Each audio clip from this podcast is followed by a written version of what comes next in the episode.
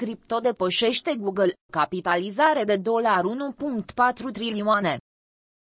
Capitalizarea totală a criptomonedelor stabilește astăzi un nou record. Evaluarea aproximativă a acesteia a ajuns la 1,4 trilioane de dolari.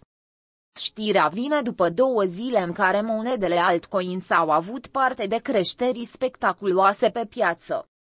Monede precum Cache, BNB, Avax sau Matic au înregistrat creșteri de peste 50% în ultimele 24 de ore. Capitalizarea cripto, la 1,4 trilioane de dolari. Am atașat mai sus un grafic al capitalizării totale.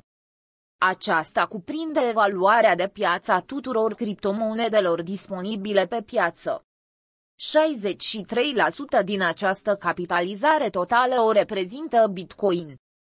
Cu o cantitate de 18,6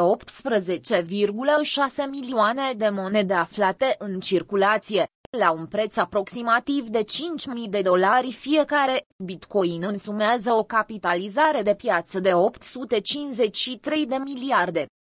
Lucrul acesta situează moneda descentralizată într-un top 10 al capitalizării activelor, între Tesla și Tencent. Ordinea activelor în funcție de capitalizare.